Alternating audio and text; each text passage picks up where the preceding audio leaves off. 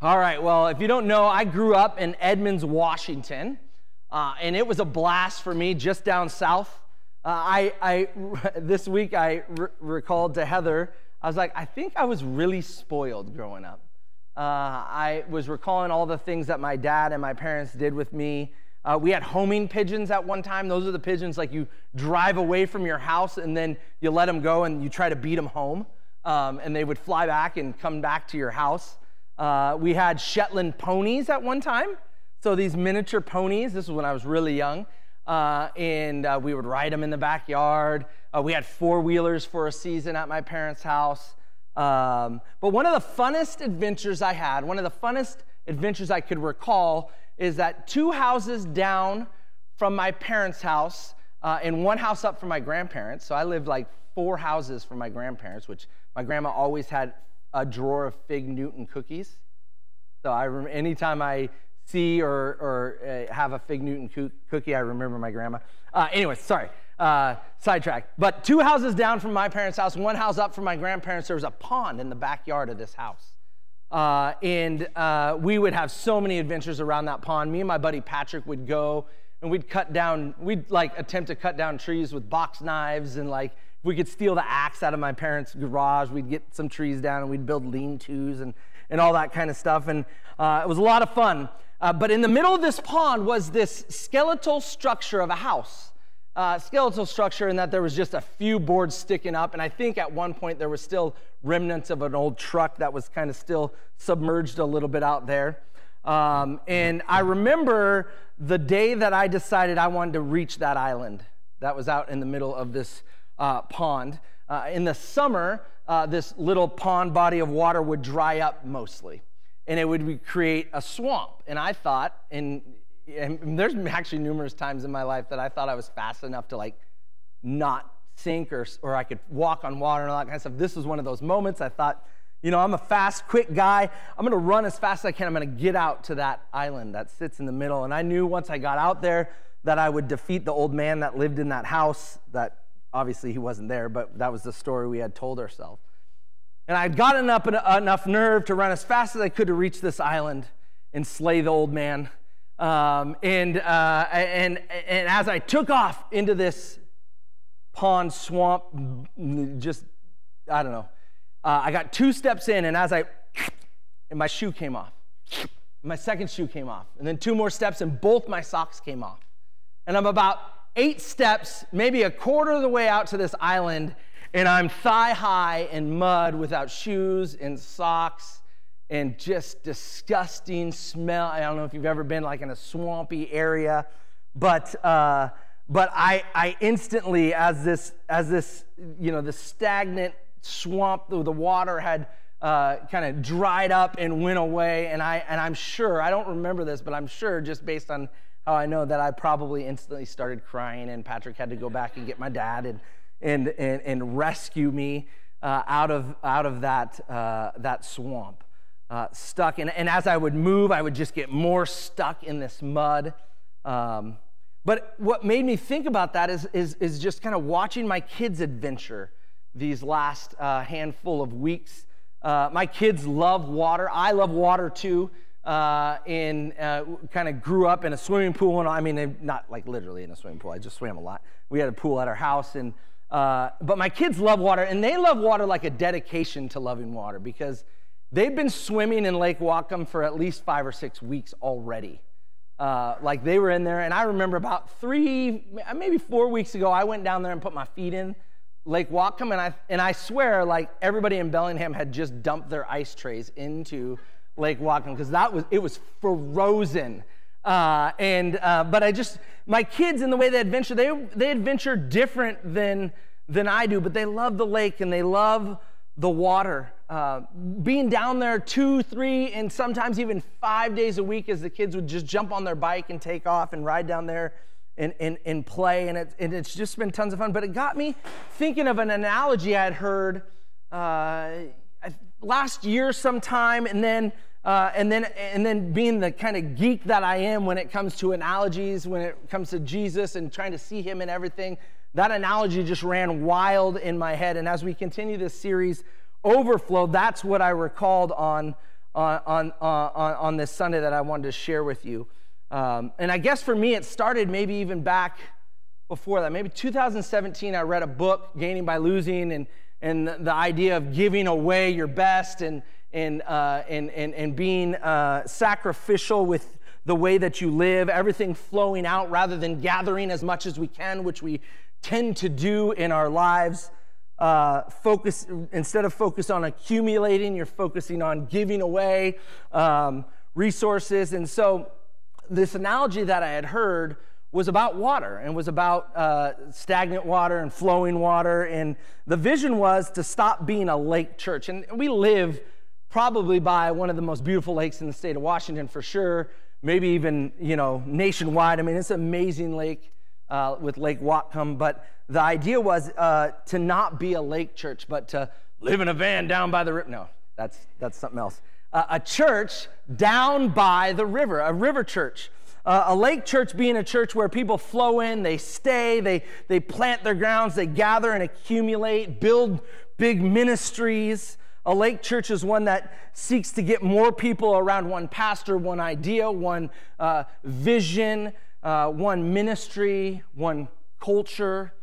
Uh, and a river church is, is, is dramatically different. Instead of uh, staying and gathering uh, and focusing here, uh, people would flow in, and, and from the church, they would flow out. And they would flow out what the vision would be downstream. They would flow out downstream and, and go out from the church, and God would take them places, maybe even other places other than the, the, the physical location. And, and they would reach people that were far outside the barriers of a lake or the barriers of what would be a, a lake church. And the measurement for that becomes uh, what flows out of instead of what is produced inside. And that whole idea has been racking around in my brain for a handful of weeks. Um, and uh, for me, the measured impact was, would be f- far bigger, far larger, far outside the boundaries of even our, our, our furthest out ministries. That it was about numbers, it wasn't about numbers in ministries or people attending and engaging, but it was trying to create a flow where wherever you are at, wherever you go, wherever you, uh, wherever life takes you, we, CTK Sudden Valley, the church, the design that God had for us, we would uh, engage and build you up in such a way that wherever you would go from here, you would have kingdom in impact. That God's kingdom would increase. And I, have said it before in some leadership meetings, maybe even I've said it on Sunday morning, but uh, you know, Sudden Valley is kind of a transitional community. People land here for a little while to move on someplace else. And my hope is that where you are, while, while you are gathered with us, while you're gathered with us, we equip you for today so that you're ready for your tomorrow, wherever that may be, wherever God takes you. That's a focus of flowing instead of growing, is the way I've heard it before. Which is kind of the opposite if you think about the idea of growth, and in some cases, and we'll get into it, growth is good, like growth and understanding of who God is, growth and development and our relationships with Him. Those are some great things. But there's times where we focus on growth rather than focus on reach or focus on, uh, on, on, on producing whatever it is that we know to be flowing out for others. Um, one of the greatest stories, there's a couple of them, but one of the greatest stories of the recent years for us here at CTK Sudden Valley, one that really kind of tickles my heart every time I hear it, is the story of, and I got permission to share this with you, the story of Omar and Amy Mahia. And they have two daughters, and they attended here for quite a while. They live in Glen Haven and uh, were actively, you know, Heather had invited Amy to come to church quite a while before they came, but they came and they engaged and they served, and their kids loved it. And I remember the Sunday that they came to let us know that they would be moving on. And uh, at first, being a church planter, uh, you don't know how often that happens, but at first it was a sense of sadness and loss. And, uh, but there was a Sunday morning where they joined us and we got to send them out.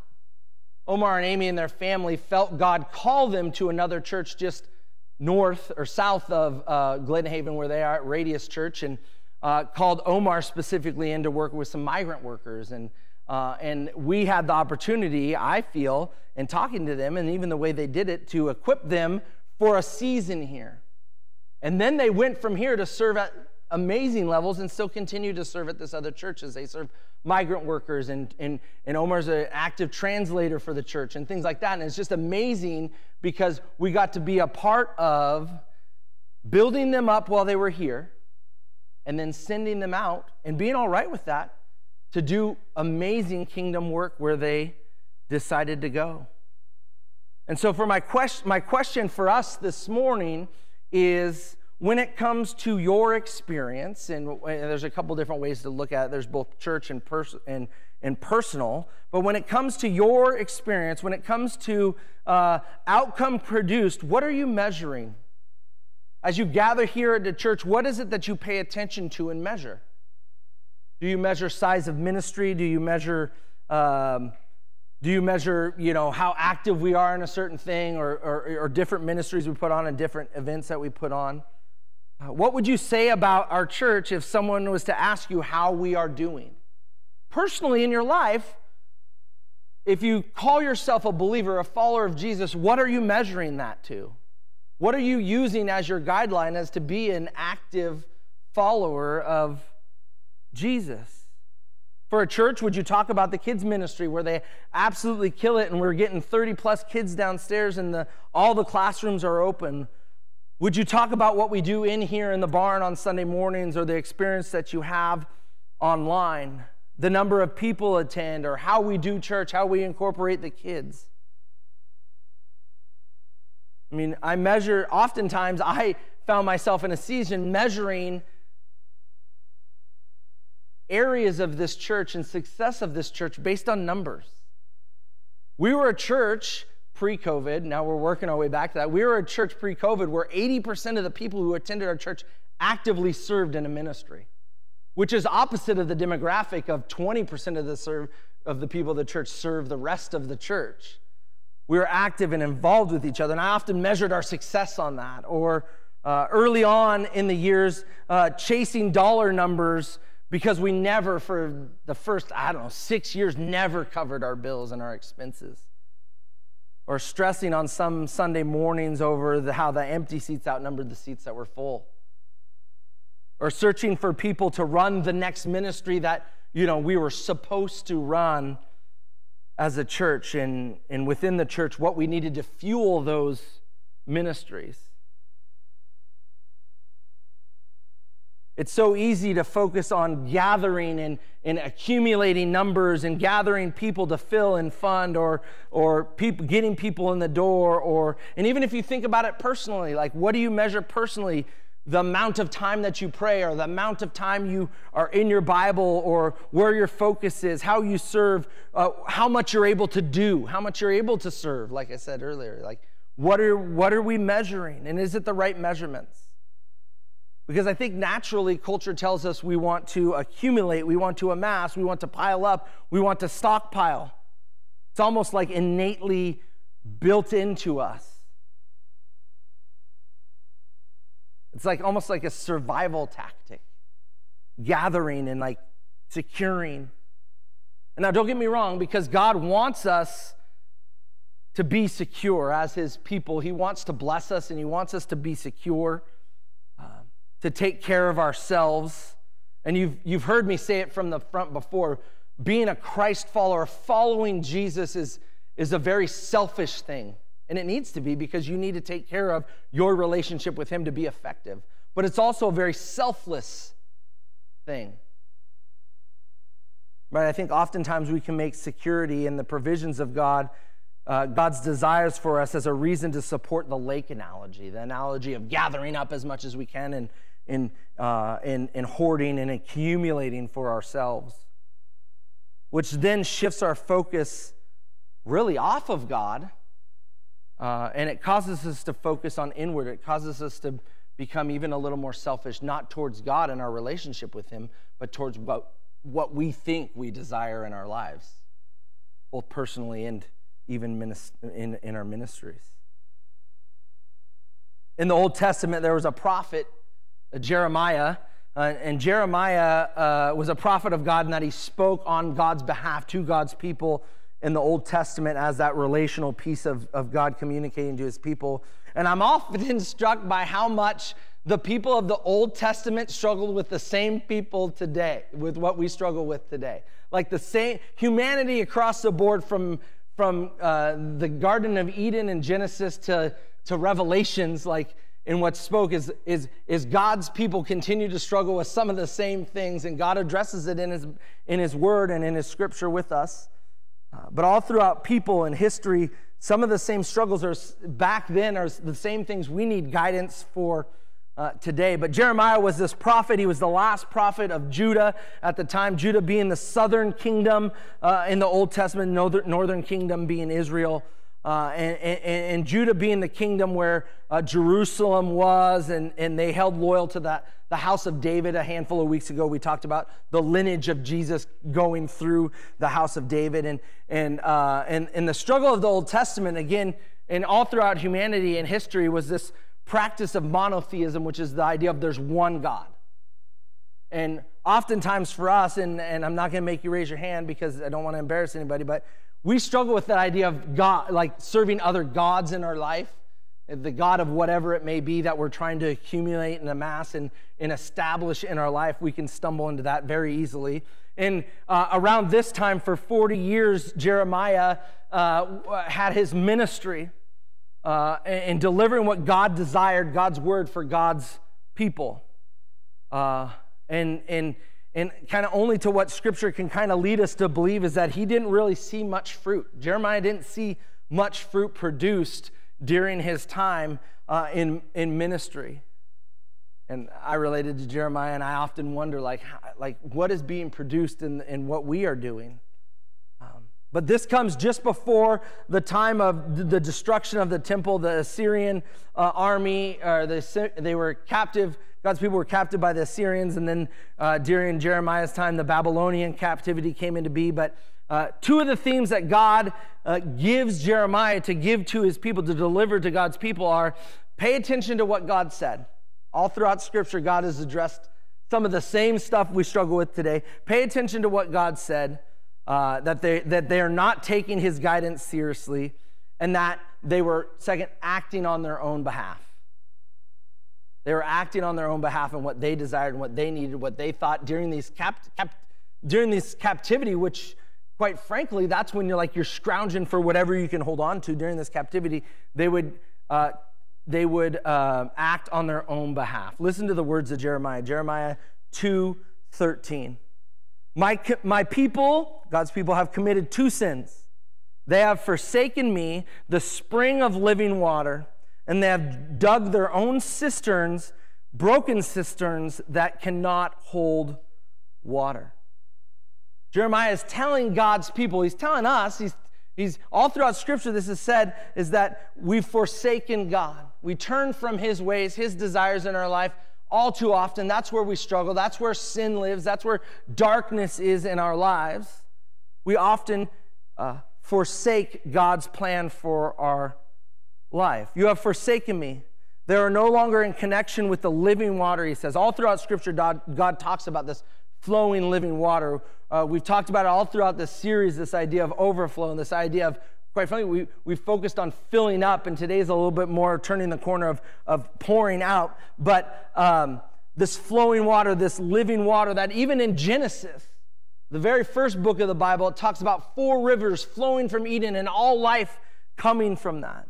And then in Revelations, there's a, there's, a, there's, a, there's a river that's present in Revelation of which brings some of that same goodness of God, actually judgment of God in, in, in, in life in that as well. And so there's this imagery all throughout Scripture of flowing water and uh, living water and uh, thirsting for something, right? And the contrast here is, is that what Jeremiah says is that the people of God had dug their own cisterns. They had dug their own pond at the neighbor's house and they had dug it up to uh, hold water for themselves. But as what God is telling them, that the cisterns could not hold the water. Oftentimes, what we establish in our lives, what we want to establish in our lives, what we want to develop in our lives, uh, selfishly doesn't hold the living water that God is talking to us about. The contrast here is God is saying that there's a stagnant pool that they've uh, dug for themselves to, to accumulate something, but it doesn't even hold water. It's dried up. I picture it a lot like that swamp that probably still has my shoes and socks in it. Um, but now, don't get me wrong, because uh, lakes can be amazing and beautiful things. They can. I mean, we live here by a very beautiful lake, right? Lakes are beautiful, but rivers, flowing water is powerful, right? I've never heard a lake described as being powerful. Lakes can grow. Lakes can grow. You see videos of, of lakes that freeze and the ice kind of grows up the side. They're pretty cool. They're mesmerizing to watch. But um, uh, lakes can grow, but rivers flow and they provide this energy. What we need to focus and be a part of as a church and as individuals in the fold, what, what, what that makeup of the church of flowing and what is produced from what flows out from here. May we, may we not be a church, a people that are digging our own ponds, digging our own wading pools for us to sit in and just uh, try to enjoy our, for ourselves. Right? We're not building systems or cisterns to feed our own ministries and programs from within this church. Our, our, our attention needs to be on what flows out, not, not necessarily just, you know, we think of it like outreach, like reaching people, but more just like what are the truths of God that are produced from what He's doing in our lives. Thanks for coming out, guys. I'm just kidding. Um, may we not be a church that, that uh, digs our own ponds and lakes to just sit in. Listen to these words of Ezekiel. This is great. Ezekiel 47 9 says this Swarms of living creatures will live where the river flows. There will be large numbers of fish because this water flows there and makes the salt water fresh. So, where the river flows, everything will live. If we are following, if we spend the time personally with God, convening with Him, spending, I mean, you know, obviously we talk about the spiritual disciplines of, of prayer and reading our Bibles and things like that. Uh, life will happen within this building. It will. If we're focused on the right thing, if we're in scriptures. But life also has the opportunity to flow from here. And that's where the intentionality comes in. That we focus in on more than just uh, establishing uh, within, but also what God calls us to flow out. It's easy for us to focus in on our own needs, to worry about what, what is needed to do uh, to do the things that we need to do. Um, but man, uh, very much scriptural imagery is this river of amazing refocus and the opportunity for us to be intentional with uh, how we are growing in the Lord and then what is produced from that. Uh, it's relatively common knowledge uh, that rivers flow from high places. I've never seen uh, an upflowing waterfall. Have you ever seen one of those? Right? I mean, I've never seen one. Maybe in Minecraft. I think you can do that. Um, but uh, rivers flow from high places down. And that's where our focus can be. As long as we're focused on God, we need to be intentional with what flows downward, His provisions that flow out, His desires for us. Uh, and I believe that if we're focused in the right area of what we talked about in the last few weeks, meditation and focus on God and filling ourselves, what does that, what does that look like? We're focusing on those things. Uh, the force of the flow that comes out of those will be will reach far further than what we could even imagine. Ecclesiastes 1 7 says this all streams flow into the sea, yet the sea is never full. To the place the streams come from, there they return again. I'm, I'm going to put Michael on the spot. Michael, I didn't do the children's message this morning. Will you put the water cycle image up on the screen? Uh, I was going to give you guys a water cycle lesson. Do you guys remember having to uh, draw this out with colored pencil in elementary school? Remember that? Where you, you have the water that evaporates that goes into the lake. It flows down from the mountain, and then it evaporates, and then it gets condensation, and then the mountain or the hills, like in Sudden Valley, it rains down and it creates that, that cycle. And it's amazing to me that I think that this focus, thanks, Michael, for that, um, that this, the water cycle diagram here um, is is, is, is, is, it teams well with this scripture in that, you know, why, why isn't it that the, the, the oceans and the seas and the lakes don't just overflow, right? It's God's design. And for us who, uh, you know, the metaphor being that God is in the high place, he, rivers flow from high places and these streams flow into the sea, yet the sea never is full. Uh, to the peace of the streams comes from there, and then it, there it returns again. As long as we continue to return to that high place, that high source of the, of the flowing water, uh, what, is, what is produced will fill, uh, will fill um, God's provisions for, for far more people than we can even imagine.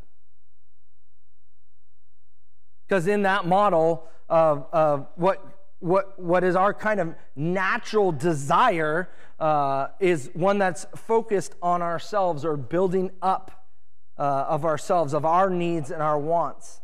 And I tell you what, I don't know about you, but even caring for myself oftentimes is stressful, right? I mean, just trying to provide for my own needs at times, and I'm like, ah. So, on our own accord, in our own actions, how we live out our own lives caring for ourselves is stressful enough, right? And on our own accord, by our own ability, if we're not, you know, take God out of the equation, caring for somebody else is even more stressful. Because not only do you have to try to care for yourself, but you're then caring for somebody else as well. And so that whole model, it's easier to just take care of yourself. And that innately is kind of where we oftentimes can spend our uh, focus. Again, that's on our own actions. Uh, giving away our time, our energy, our resources, caring about other people is harder than caring for ourselves. However, the biblical way of life, the way of life that we were created for, is one of giving ourselves away, is one of whatever we have, uh, whatever we're blessed with, and this is again introducing God back into the equation, whatever God has given us uh, that, that that in itself would flow from, from us. That the model directly reinforces this idea through the story of Christ himself, who gave himself up for each one of us. Right? A very selfless action, an act of love, that Christ didn't sacrifice himself so that we could just kind of hang out in that sacrifice, that we would punch our ticket in that sacrifice, that we would just wade in that sacrifice, but that we would, because of what He has given us, we would then give of ourselves so that others may experience that sacrificial, that flowing out, that giving away that Christ Himself displayed for each one of us. Arranging our lives in such a way that our lives would, uh, would impact other people based on what was flowing from it. The Great Commission is, uh, if you don't know what that is, it's, it's, it's Jesus' marching orders before he ascended to heaven and he's telling the disciples what needs to happen. Uh, maybe you're familiar with it, maybe you're not, but in Matthew 28, 20, uh, 19 and 20, the Great Commission is this Therefore, go and make disciples of all nations, baptizing them in the name of the Father and the Son of the Holy Spirit, and teaching them to obey everything I have commanded, to, commanded you. And surely I'm with you uh, always to the very end of the age. This action itself is Jesus leaving and saying, Hey, now you go, go out and make disciples. Right? And this is huge. This is, this is just a model of what flows from a relationship with Jesus. Jesus himself, as he walked in his ministry here on earth, Matthew, Mark, Luke, and John is the story of Jesus' ministry here on earth um, but also uh, uh, lessons for us to live and learn in our lives. Jesus never accumulated more than he could carry with him, what he could take with him. Have you ever tried to not accumulate things? I've been reminded about just this week about how much stuff we have, right? It's super hard to live in a way where we're not accumulating things. But when Jesus called his disciples, he took them out of their professions of fishing. He called them out of their accumulation of money as tax collectors. He called them away from their families and said, basically, follow me. And from me, I will give you what you need to live. And they followed him and they learned from him and he taught them. And that was their idea of viewing everything. And what scripture tells us is to view everything that we own here on earth isn't ours, it's God's to use for his glory and his known. He owns it. Uh, he owns it, therefore, uh, it's all for him because he went out and he uh, he went for others he didn't gather things and he taught of this idea of giving himself away go out and make disciples. The act of making disciples is, is, is in, essence giving a little bit of yourself away. Right? I mean i think we oftentimes can wrestle around what is a disciple? What does it mean to disciple somebody? What does it mean to be discipled? Giving uh, giving yourself away, giving a piece of yourself away intentionally to somebody, giving some of the most meaningful parts away, the most valuable parts. Because that's that's the equation. Christ is to be our all and to be what we give our life for. And John sums this up really well and he says he says this about disciple discipling. A new command I give you, love one another. As I has loved you, so you must love one another. By this, everyone will know you are my disciple. You are my disciples if you love one another. And we will know you are a disciple by how you love other people. Not by how much scripture you've memorized, not by uh, how much you know, I don't know, how much you serve or how much you give. Like, I mean, it's pretty clear. This is how everybody will know you're my disciple how you love people, how you give yourself. Love is sacrificial. How you give yourself away to somebody else. That's how we will know you are my disciple. by the way we love. Now, don't get me wrong because I say this because we need to understand the source, connect to the source, return to the source, that whole cycle, right? But this hit me huge a couple weeks ago when I was discussing this with somebody. Jesus says, Love like I love. Understand my love, yes, but love like I love. And not just people in here, not just people that you work with or that you get along with. Actually, People are going to know you're my disciple by how you love them, or they'll know you're not my disciple by how you don't love them well. Putting yourself out there, putting yourself in situations where you actually have to ch- choose. Choose, it's a great quote, quote from my wife. She has to wake up every morning and choose to love me. Um, it, she's famous for saying that more than once. Um, but putting yourself in situations where you have to choose, you have to choose love. Not where it's easy, not where it comes naturally. And we talk about this idea when it comes to multiplication, right? A lake, a lake church, a church that just focuses on loving ourselves really well, that's a that's a church, that's a lake church. That's a church of addition. We're just adding people and loving them well and you know, and maybe our ministries are, are, are, are growing a little bit, focusing on getting people in the door. The multiplication side of it is this flowing river idea love that loves that loves. That I love you, and that in turn, then you love somebody else because of what's displayed. Christ loved me, I love you, and then you love somebody else. Same thing with the disciples disciples that make disciples that make disciples. That's our goal as a church is that we would disciple each other. And out of that discipleship, out of that giving ourselves away to each other, we would then give ourselves away out to somebody. Like I would, I would disciple Glenn, and in that relationship, Glenn would then disciple somebody else because of what that did. I'd love Ben, and Ben, out of our love for each other, would then love somebody else. We display that. Making disciples that make disciples that make disciples. That's the multiplication. That's, I mean, you're here because of that. Somebody loved Jesus, found that love in Jesus, and then showed that to you, and then hopefully you're showing it to somebody else.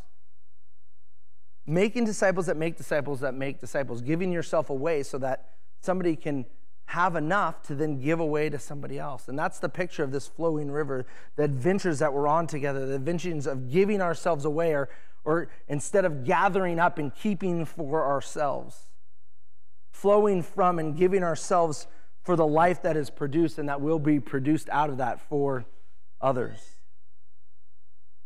Speaking on the flowing river and the idea, you can't go without reading John 7, verse 37 through 38, that says this. On the last and greatest day of the festivals, this is the, the, uh, the feast of festivals that Jesus was at in this time in John. And, and Jesus stood and said in a loud voice, Let anyone who is thirsty come to me and drink. Whoever believes in me, as scripture has said, rivers of living water will flow from within them.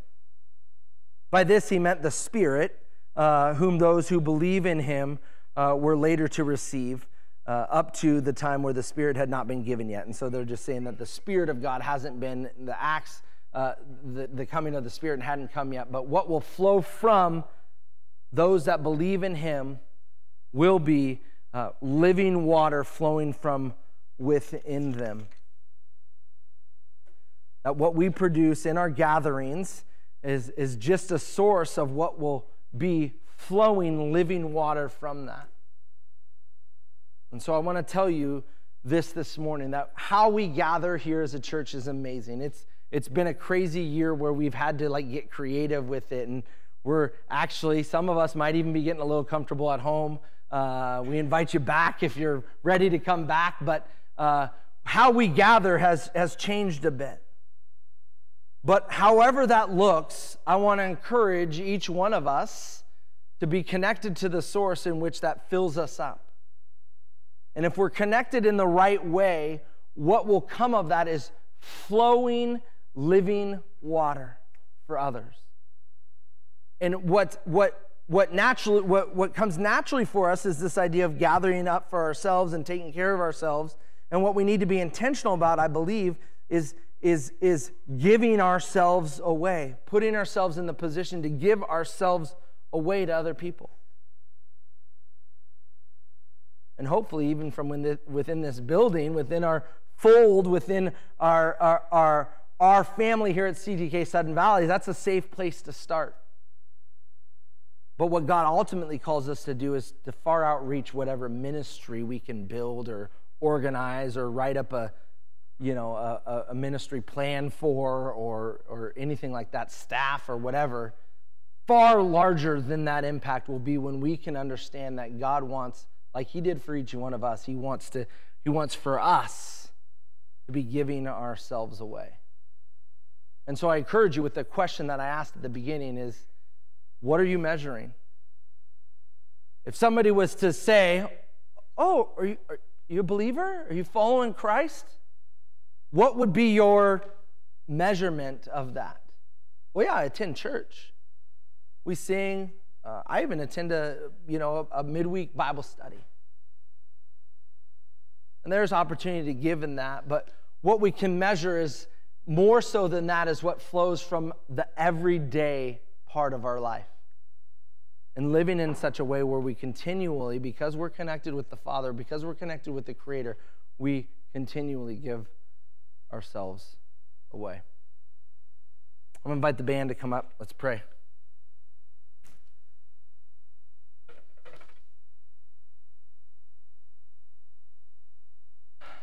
Lord, I, uh, we, my brothers and sisters, come before you. We thank you for the opportunity to worship. We thank you for the time to come together.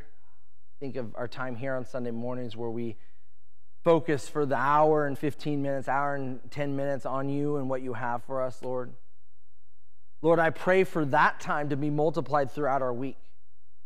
That this wouldn't be the source of everything, but that you would be the source of everything. Lord, as we go about our week, may we uh, be in tune and in touch with you. May we look uh, to uh, fill ourselves up with your presence and your truth in our lives. Lord, but that it wouldn't just be for us, that we would live our lives in such a way that it was sacrificially giving to those that are around us, those that you've placed before us, Lord.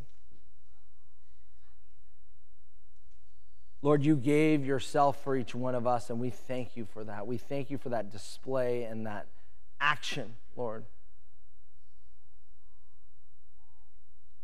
This morning, as a response to that, I ask that you speak to our hearts and minds on how you desire us to give ourselves away for your kingdom and your work, Lord. Lord, that, that, that our impact that you desire for us would far outreach any ministry we can plan or organize or gather with, Lord.